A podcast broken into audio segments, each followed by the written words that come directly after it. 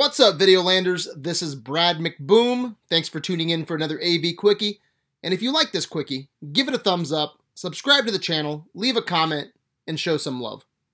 All right, guys, this month is stacked. This month will be the most that I've been in the theater since COVID. I am planning on going to the theater every weekend in the month of March. Let's break it down. March 3rd, tomorrow night, Friday night, we get Creed 3. I cannot wait to watch this on Friday night. It's the directional debut of Michael B. Jordan. I love the first Creed. I think Creed 1 is one of the best legacy sequels of all time next to Top Gun Maverick. I'm a huge fan of Creed 2. And now we get Jonathan Majors as the villain. So we get Killmonger versus Kang. I am pumped. Unfortunately, this is the only movie in the Rocky, or I guess Rocky extended franchise uh, without Stallone.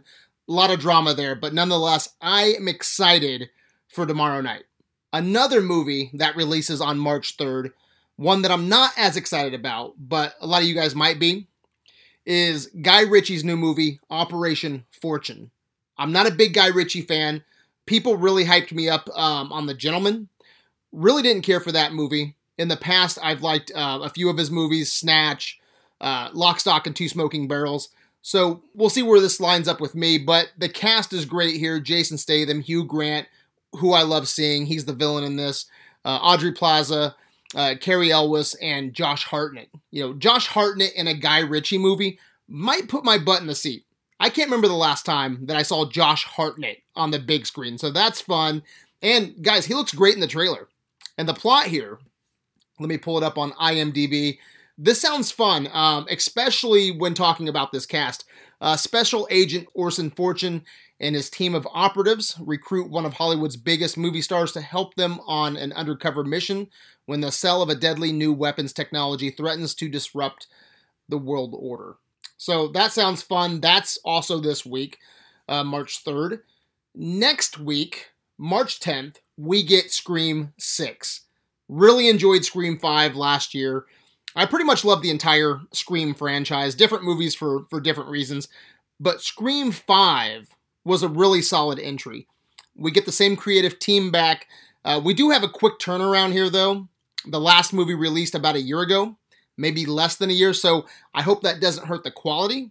But I love the idea here for Scream 6, taking Ghostface out of Woodsboro and uh, and taking the horror icon to New York City. That sounds fun. And I've stayed away from spoilers, but it looks like we either have a, a serial killer or an evil cult or something behind these killings, which I think is a fresh approach for the series. And Jenna Ortega is huge right now after Wednesday. She's returning.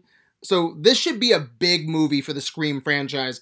Uh, it's going to suck not seeing Neve Campbell, just like it's going to suck not seeing Stallone back as Rocky. But since this is New York, maybe it'll open up a way for her to be in the inevitable Scream 7. So I'm really excited for Scream 6, and that comes out next week. Also, next week, we get 65.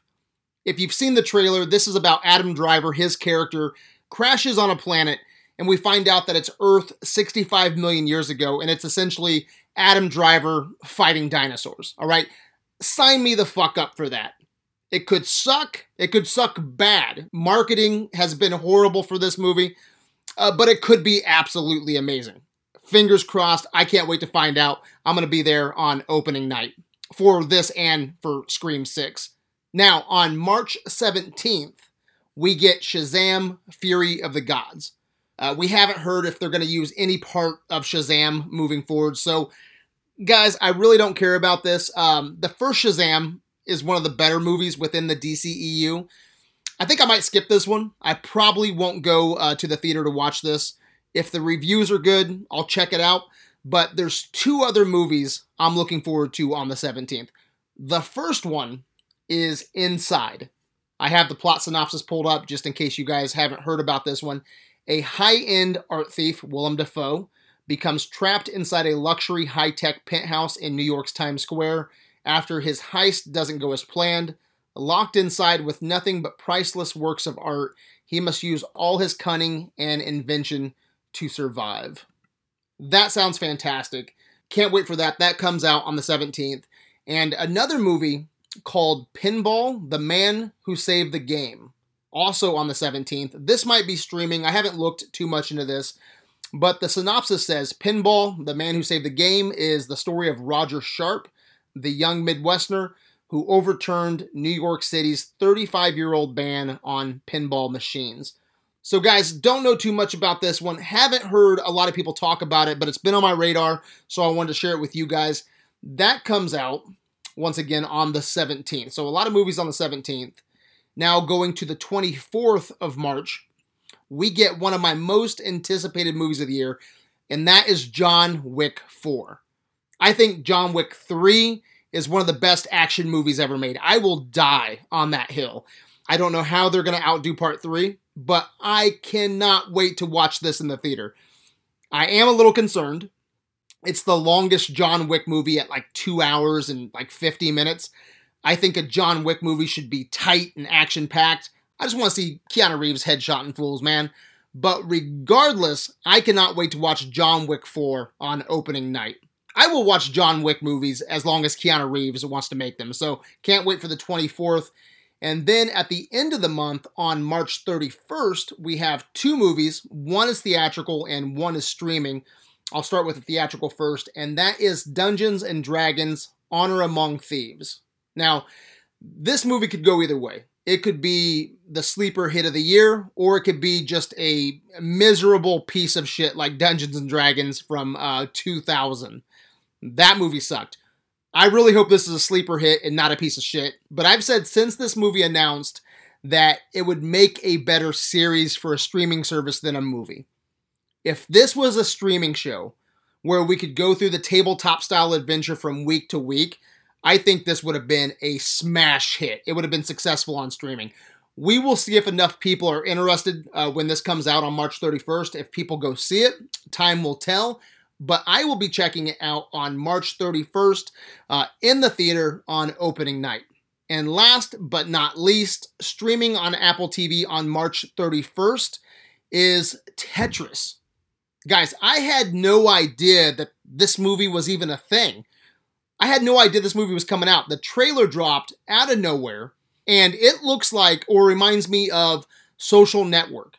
That's the tone or the vibe I got from the trailer. And if they can make a movie almost as good as Social Network, but about video games, about Tetris, they're going to have something special here. This is a movie that I'm very curious about. Love the trailer. Again, could go either way. This could suck, but very, very curious about this movie.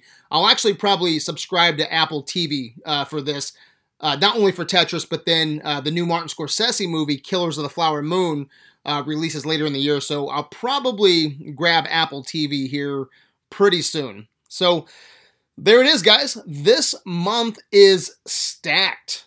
And again, this will be the most I've been in the theater consecutively since COVID. I'll be at the theater every week in March. So I'm excited. I'm pumped. I can't wait to watch these movies in the theater. Few on streaming, but for the most part, theatrical releases. I'm excited. All right, guys, that's all I got. Which movies are you most excited for this month? Anyway, guys, let me know what you think in the comments on Facebook. Until next time, my good people, peace out.